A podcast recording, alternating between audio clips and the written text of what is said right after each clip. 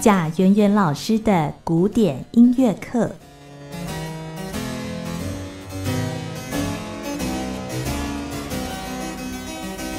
在我们今天单元当中，为大家邀请的是目前任教师大音乐系的钢琴家贾圆圆老师。贾老师你好，呃，秀静您好，各位听众朋友大家好。对，那我们这个单元呢，是呃给喜欢古典音乐的朋友啊，一个更加了解古典音乐脉络的一个呃特别的单元哦。那我知道贾云老师啊，目前在呃大学的音乐系有开一些嗯，像是音乐史啦，或是音乐欣赏的课程哦。大概是有哪些不同的课程啊？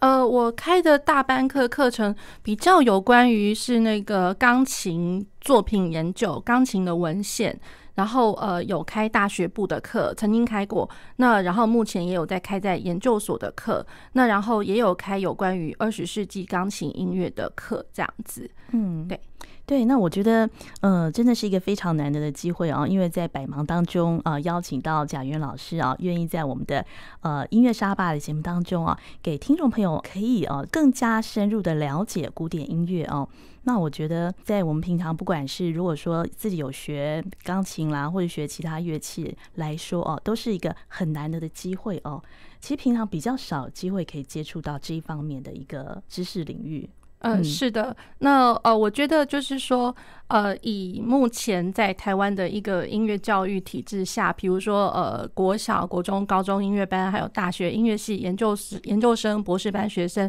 那我觉得大家当然就是在非常用功的在课业上面，还有练习上面，每天关在琴房里面。那然后呢，呃，练完琴、练习完之后，有没有机会走出来到音乐厅听呃音乐会，或者说听讲座、听大师班，或者是说呃，如果真的没机会出门的话，可以呃，就是说在呃。家里定呃，就是网络前面，然后就运用网络，可以可以搜寻一些就是书目，或者说曲目，或者说一些影音的资料这样子。那我觉得就是说，大家现在目前似乎好像时间都一直被压榨着，似乎好像没有很呃充分的一个时间去做广阔的一个认识了解。那所以就是经常我在教学当中，不管是大班课。或者说，呃，在呃钢琴的个别课上面，经常就会遇到一个问题，就是学生好像呃，要不就是一问三不知，嗯、要不就是呃问了之后，他会有一个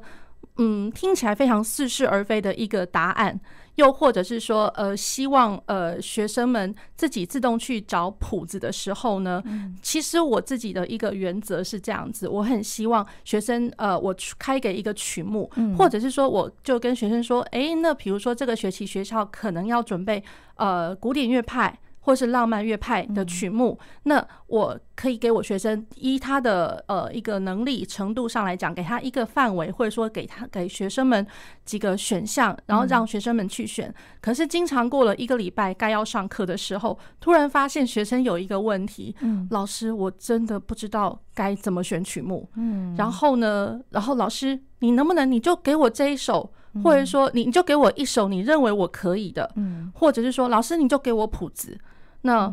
呃谱子，那他们也不管三七二十一，谱子拿到 copy 版了之后，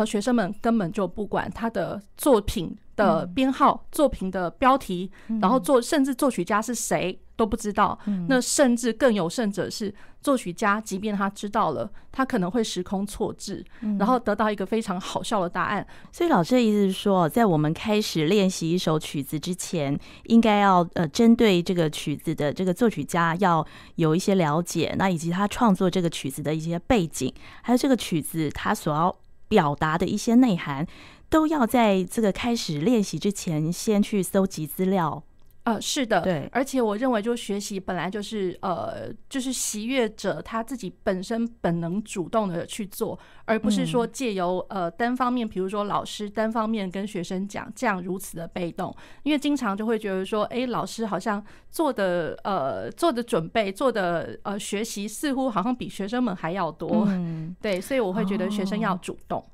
是，所以这个这个其实是一个盲点哦，就是说，其实有很多的学乐器的朋友都会觉得，其实要把这个曲子的技巧把它练熟，本身就是一件非常困难的事哦。有时候连练琴的时间都不够，对不对？对对，然后可能不会额外再去花那么多时间去研究这个曲子的一些背景。是，对啊。对，所以老师觉得说，这个其实是也可以帮助我们在呃之后在练习这个乐曲以及表达这个乐曲的内涵，是不是？是是，嗯，我觉得就是说前置算是一个前置作业啦，嗯、就是说对于这个曲目或者说这个作曲家他所处的那个生成年代，然后他当时有的一些社会氛围，还有一些音乐风格，甚至有的时候，比如说像浪漫乐派，嗯，很多时候音乐其实它。不是一个很主动的东西，有的时候它是一个联动，就是说音乐是受着当时，比如说呃文学家的一些作品，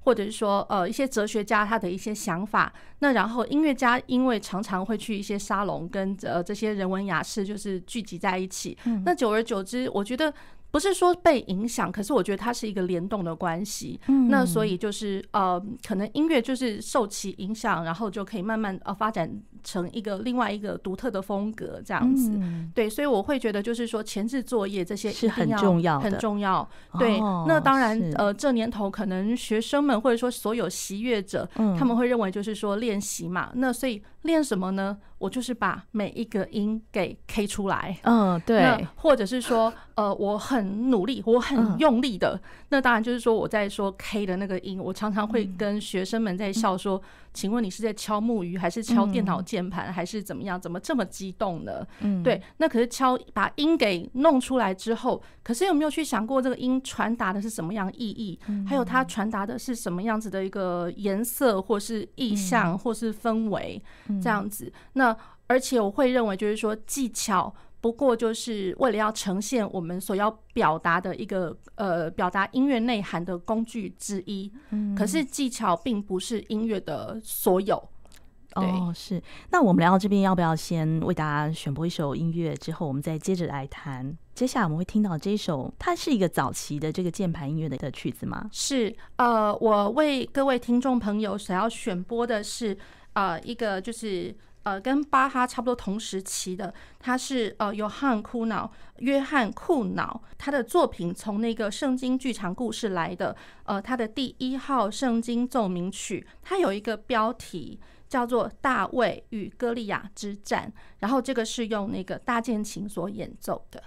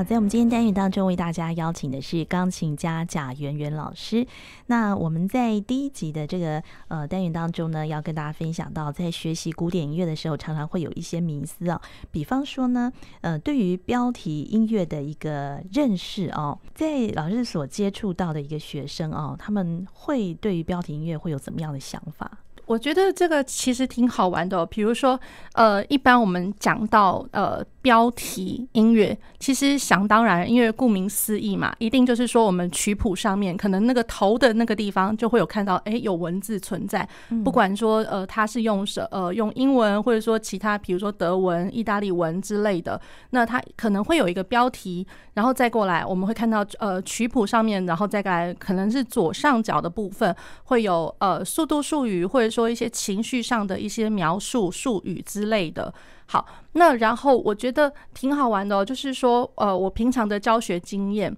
不管是大班课或是个别课，一般讲到标题音乐，我就会先问学生们，诶，您认为，呃，标题音乐大概是什么时时期的产物的产物？那学生们开始就会有一些天马行空的想象啦。嗯，那不过听到答案完全，嗯、呃，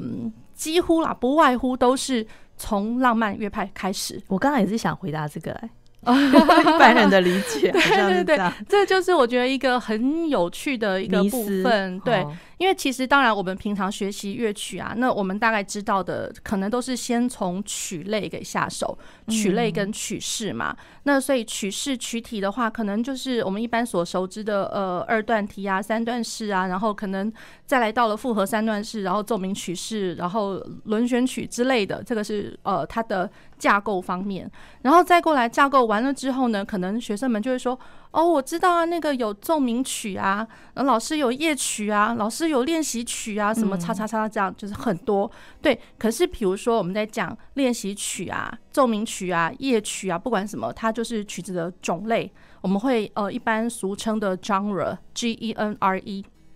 对，那就是曲类。那可是曲类，那这些曲类有没有标题呢？然后学生们就开始想想想。有啊，那个标题，老师我知道月光啊，嗯，嗯，老师我知道华德斯坦啊，老师我知道什么什么什么这样，那是古典乐派的嘛？对，华德斯坦那个导师古典乐派，嗯，对。可是学生们第一个会想到的，可能都会是从浪漫乐派的，比如说，嗯，舒曼他会有一些标题的音乐。他其实除了个性小品，然后呃，很呃，再来就是说小品组成的一个套曲。那套曲里面可能每个小品都会有一个特定的标题，比如说像呃舒曼的狂欢节里面，狂欢节作品九里面，它里面比如说有呃肖邦。然后有帕格尼尼，或者说有甚至有把他前任女朋友的那个呃名字给写，就是用化名给写出来，或者说他的假想人物，比如说 Eusebius。对，或者是 Florestan，就是两个截然不同个性的人，他都会把名字给直接写上去。对，这是挺好玩，这个是非常呃显而易见、明确的。嗯，然后再过来，学生们就想了想，老师德布西就是很多，除了月光之外还有很多。嗯，对。我说，哎，包括呢？那学生就说，老师那个标题有啊，那个我们在练那个呃，比如说前奏曲。他呃，那 Debussy 他有呃，就是一一整套那个前奏曲集。嗯、那前奏曲集其实也蛮好玩的，就是德布西他其实他一开始你在曲谱的前面，你根本看不到任何文字。标题的文字看完全看不到，可是当你就是说，哎、欸，就是演奏完之后弹弹弹弹，然后练到最后一页，最后一个小节，然后结束之后，你会发现，哎、欸，下面怎么一串字？而且那一串字呢，就是他会用一个引号，就是点点点点点点点，然后就嘟嘟嘟这样飘散在呃空气中的什么什么之类的。好。嗯那所以就是德布西他的他在前奏曲里面有很多像是这样子写法的标题，其实他也还是标题，所以他是把它写在曲乐曲的最后。最后他的习惯是这样子，对对，他的习惯是这样，不是在乐曲的一开头的标题，对，比较少，对他比较比较常就是是在呃乐曲的后面。嗯，对，其实挺好玩的。我觉得这样子的一个标题哦，我觉得很好的，很好玩的，就是说，那这个标题谁给的呢？嗯，那到底是作曲家他一开始给，还是说，哎，那因为作曲家他出版曲谱嘛，嗯、那后面一定会呃有很多，比如说出版商或者说编者校订，那编者也会有自己的想法，就觉得说，哎，我是不是应该给他取个什么东西？因为就怕说好像不知道，那呃，就是说习乐者不知道他的风格，或者说不知道作曲家想要表达的，那编曲者或呃校定者他就会认为就是说。哎，那我应该知道哎，那我给个建议好了。嗯，所以有的时候你会看到，哎，我们俗称的 nickname，比如说像那个肖邦的那个练习曲，然后有一些标题也，比如说东风革命。嗯，对对，那其实这个标题。是肖邦给的吗？天晓得，嗯、不是。对，所以其实、哦、其实挺其实挺好玩的，就是说，呃，学生们会有一些呃诸如此类的。嗯、可是我们一般，比如说在演绎一些呃标题的时候，我觉得第一个可能会陷入一个迷思。嗯，你是不是看到那个标题，你就直接就是朝那个方向去去想去了？那就是因为我们文字上面一定都会有一个就是框架存在。嗯、譬如说，学生们谈到呃。贝多芬的奏鸣曲好了，嗯，暴风雨，嗯，那暴风雨，哎、欸，那真的学生们看到暴风雨，他会怎么弹呢？嗯，他会弹得像暴风雨，对，他会觉得哇，现在是雷电交加，嗯、然后现在是大风大雨，台风来了之类的，嗯、因为暴风嘛，嗯、然后甚至有的时候，呃，学生家长来，呃，带着学生来，呃，找我上课的时候，家长就说了。老师，这个礼拜我觉得我的小孩子在练琴的时候，嗯，怎么怎么一点好像暴风暴风雨的那种都没有，他只感觉到暴风雨前的宁静。我听了真的是觉得超超级好笑的，对。可是所以我会觉得就是说，呃，光是习乐真正在练习练习的小朋友们，他们就已经不知道，更何况是陪同学习的家长们。哦，对。所以觉得觉得很好玩，所以就是说这个标题是不是还有一些另外深层的一种联想，或者说它其实根本不是在讲自然界的暴风暴雨，是不是从哪个地方来的这样子？哇，我觉得光这个题目就可以研究很久。就是说你看到的标题不一定是那个标题，对 对。那其实也挺好玩的。还有比如说回到我们刚刚讲的德布西这个东西，那德布西为什么他？不，不要在一开始就给你下这个标题呢？他为什么他喜欢在写在最后？写在最后，为什么呢？对，我觉得其实挺好玩。德布西他其实有一个想法，就是说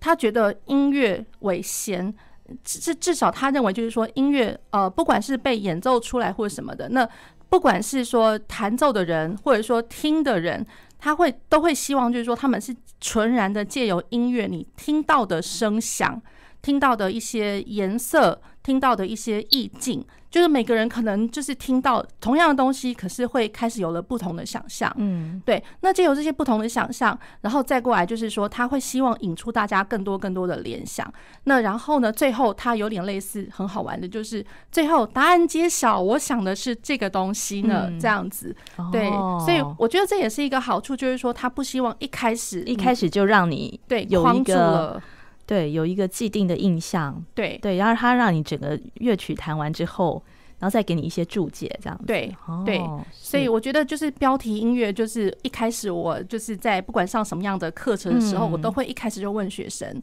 好，那然后回到我今天想要讲的一些呃重点哦，因为标题音乐，像我刚刚讲的，学生们可能会直接就是说，哎，老师可能就是浪漫乐派之后超级多，对，不管是性格小品或者说有标题的东西，那我就会就会开始说了。真的就是从那个时候开始的吗？它真的就是呃，比如说古典后面或者说浪漫前期开始的一个产物吗？其实这挺好玩的一个现象。就比如说，如果呃各位观众朋听众朋友，呃，如果想到我们刚刚播放的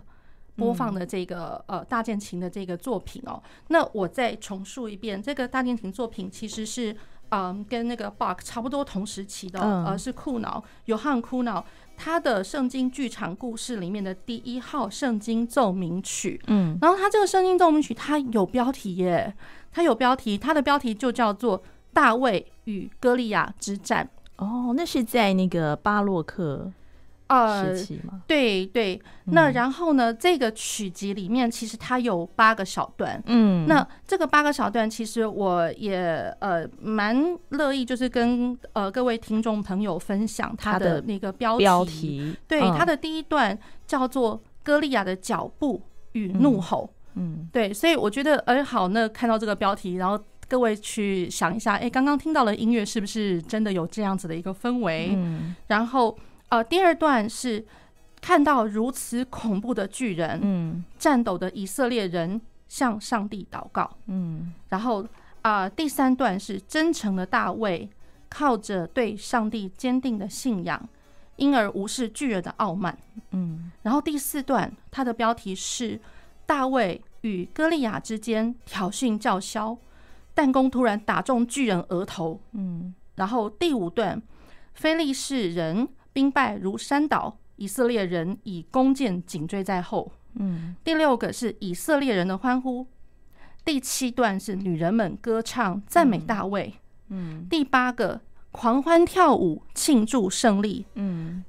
这样子。哇，它的标题都好长，好长，对，而且就是圣经故事嘛，对对，所以它这个标题又更好玩了，因为它等于是用一个叙述性的一个词句，而不是我们大家所谓的呃名词或者名词动词合起来的这种这种标题，对。对，这可是它因为这样这么长。长句子这样叙述，反而我会认为，就是说，对于呃演奏者或者说对于听的呃观听众朋友们，呃，反而会对于这个曲子它的背景就已经有一个粗浅的认识。因为第一个就会想到说，哦，它一定就是圣经里面的哪一篇哪一章，然后哪一段故事这样子。所以这样说起来，其实标题音乐的开始，并不是在浪漫古典后期、浪漫的前期开始，而是在像在巴哈那个年代就已经出现有标题的音乐。对对对，巴哈甚至巴哈以前以前的一些呃大键琴的一个大师，然后他们呃常常会呃创作一些就是组曲小呃一段一大段一大段的组曲，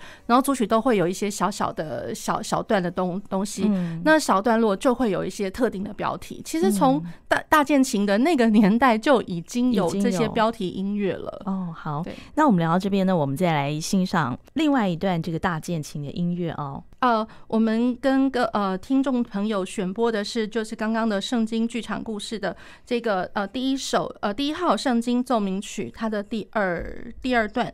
看到如此恐怖的巨人，战斗的以色列人向上帝祷告。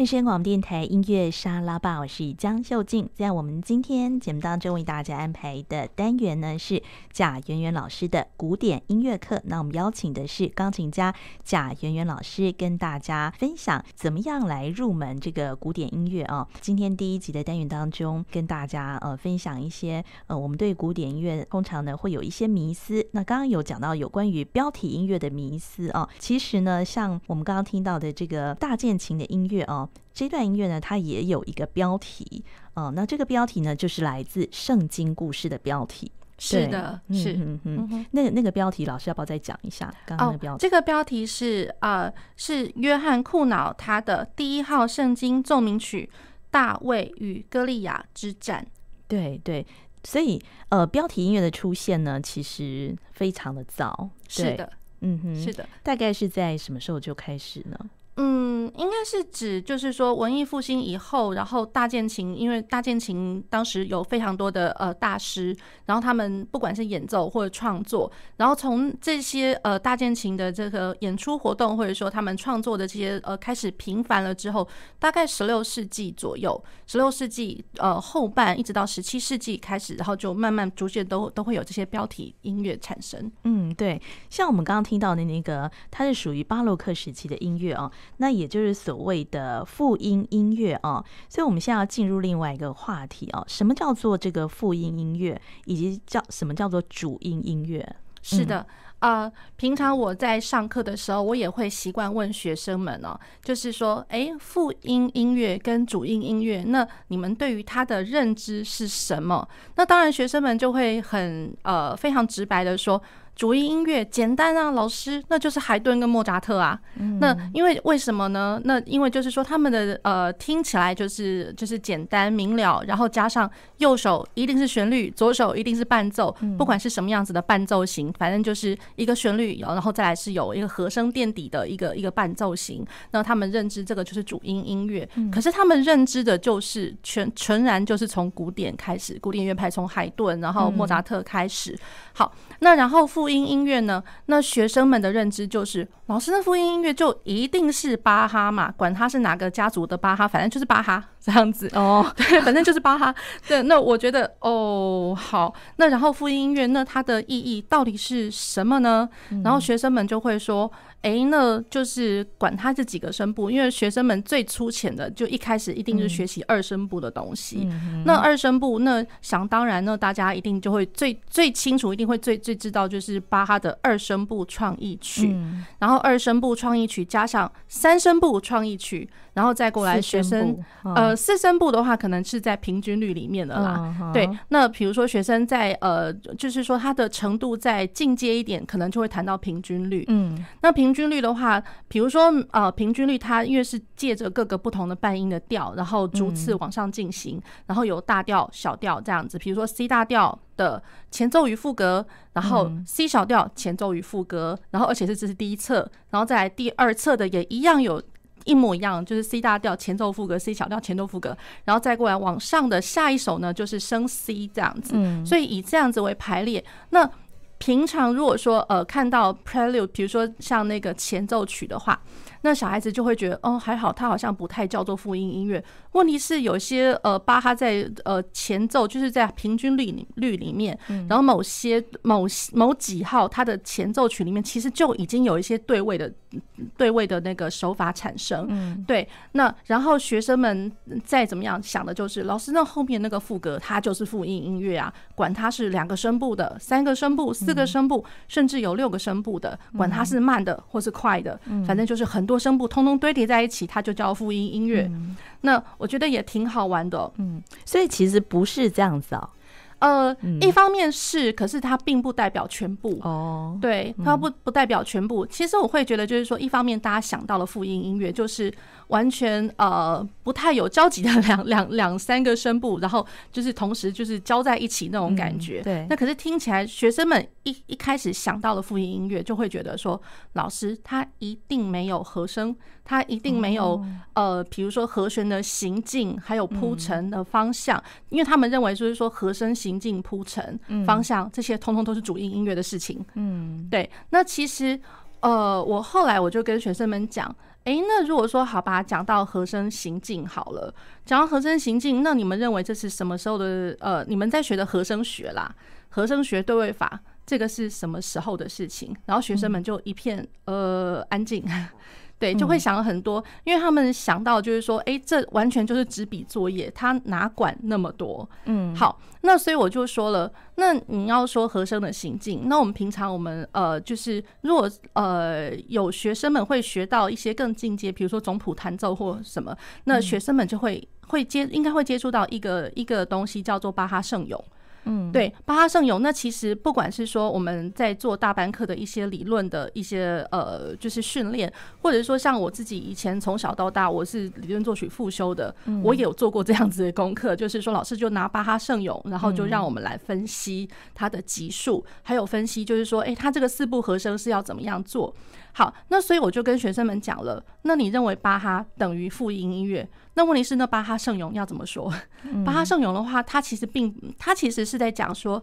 呃，各式各样的声部，比如说我四个声部好了，我有从呃女高音、女低音，然后再来是男高音跟男低音，就是呃 soprano、alto、tenor and bass。其实我觉得和声就是来自于，就是说应该是指我四个横向行进的声部。嗯，而而且我们会讲的就叫做它是一个声部的导向，声部导向 （voice leading），声部导向。好，那当这四个横向的进行的声部，呃，如果说他们各自，我们如果横向的听，可能还不觉得怎么样。可是当这四个声部同时你同时它进行到某个点，好，比如说假设我这个点我把它卡下来，好，那我直向的来看，诶。我好像听到了它是三和弦，我好像听到了它是这个和弦的转位，或者说我走到呃四级，走到五级数和弦，走到半中指去了。对，其实因为我觉得学校的教育经常都会呃导向学生，就会他只是会把和声当做直向的来看。嗯，那直向的来看的话，那就有点可惜了，因为其实它是声部导向，声部导向，然后往横向右边走的，而不是往上下走的。对，所以是往右边走的。所以如果说我从一级走到五级，我可以就是很明确的，就是说，呃，走两个小节，我也可以从一级到五级。嗯，我可以从第一小节一路撑了八个小节之后才到了五级，这也是一个声部的走向走法。那可是我撑了八个小节这么长的一个距离的时候，诶，他怎么走的呢？这样子，那学生们就会开始哦，对啊，老师他是从呃几级走到几级，走到几级级。的，我就说我不需要知道这些东西，这些东西的话就是呃学生们一应该是说他一边在练习的时候，他心里面有一个呃标准，他会知道说，哎，对，他是这么样走。可是这样的这样子的一个走法的时候，我从一级走到五级，那他可能会有一个方向跟一个感觉，比如说他您您认为的五级会是归属感吗？还是说它是一个呃 going home，或者说它是一个要出走的一个感觉？嗯，对，其实各不相，每个人的解释各不相同。嗯，那所以其实巴哈来讲，它的复音音乐，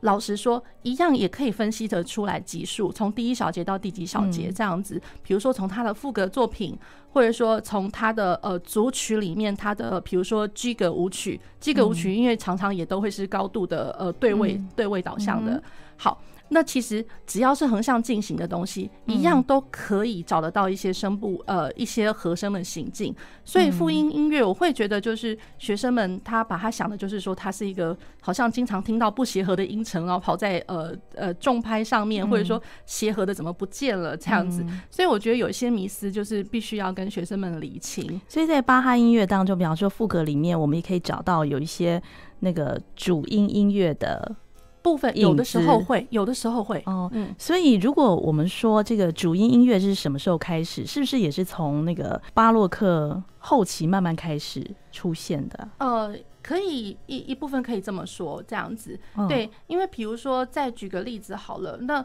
呃，比如说像呃巴哈他的意大利协奏曲好了，嗯，那其实从头到尾，他的确有对位的部分，可是他也有一些就是纯然的，比如说他的第二段第二乐章，呃是阿瑞亚那。呃，他有一个非常漂亮的呃如歌式的抒情的一个调，嗯、抒情调，然后加上我的左手其实就是像是大键琴在帮忙伴奏，和声做伴奏，嗯、背景音乐这样子。对，所以其实那个就纯然就已经不是对位很复音音乐了。嗯，对，所以就是有时候学生们可能谈一谈，他没有想到这一点，这样子。嗯、所以，我们刚刚提到，就是说，那主音音乐是从什么时候开始？其实这应该没有一个很明确的答案，它应该是一个过渡，慢慢过渡过来的。对对，所以老师要不要讲一下这个脉络哦？这个到主音音乐，这个、我会认为就是说，他这样子的一个走法，怎么说呢？就是。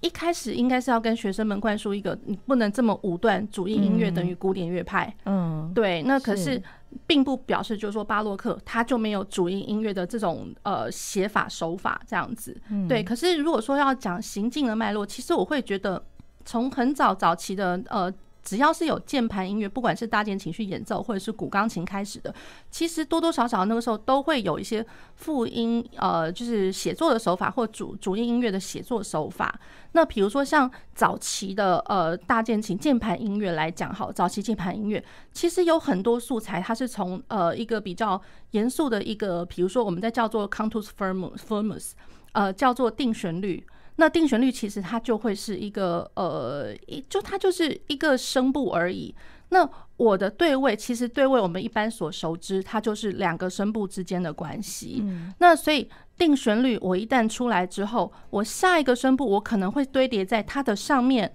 定旋律之上或是定旋律之下这样子。对。那所以我会觉得从很早很早以前就已经有这个对位的东西，对位的东西产生。嗯。那有的时候也因为。嗯，早期的键盘音乐，它不是只是有一些，就是呃，因为我们在讲说 sacred music 跟 secular music 跟世俗音乐，那世俗音乐有的时候就会从比如说民间小调、民谣，然后一些呃舞蹈音乐开始，多多少少受到一些这些成分的影响。那所以有这些成分影响的出来的键盘音乐，其实它不见得一定是对位嘛。嗯，对，那就会是一个比较简单，呃，比较呃，就是。呃，比如说，呃，它的节奏都很鲜明利落的那种感觉曲风，对，所以我会觉得就是，嗯，它应该不会是一个逐渐呃从复音音乐转变到主音音乐的一个过程，而是说它其实很早以前就已经有这两种形式的发生。哦，是。那我们今天分享的是呃有关于标题音乐跟复音音乐哦，那另外还有关于主音音乐的一些迷思。我们是不是留在下一季的节目当中再继续跟大家分享？是是。好，那我们今天非常谢谢钢琴家贾圆圆老师。嗯，谢谢主持人。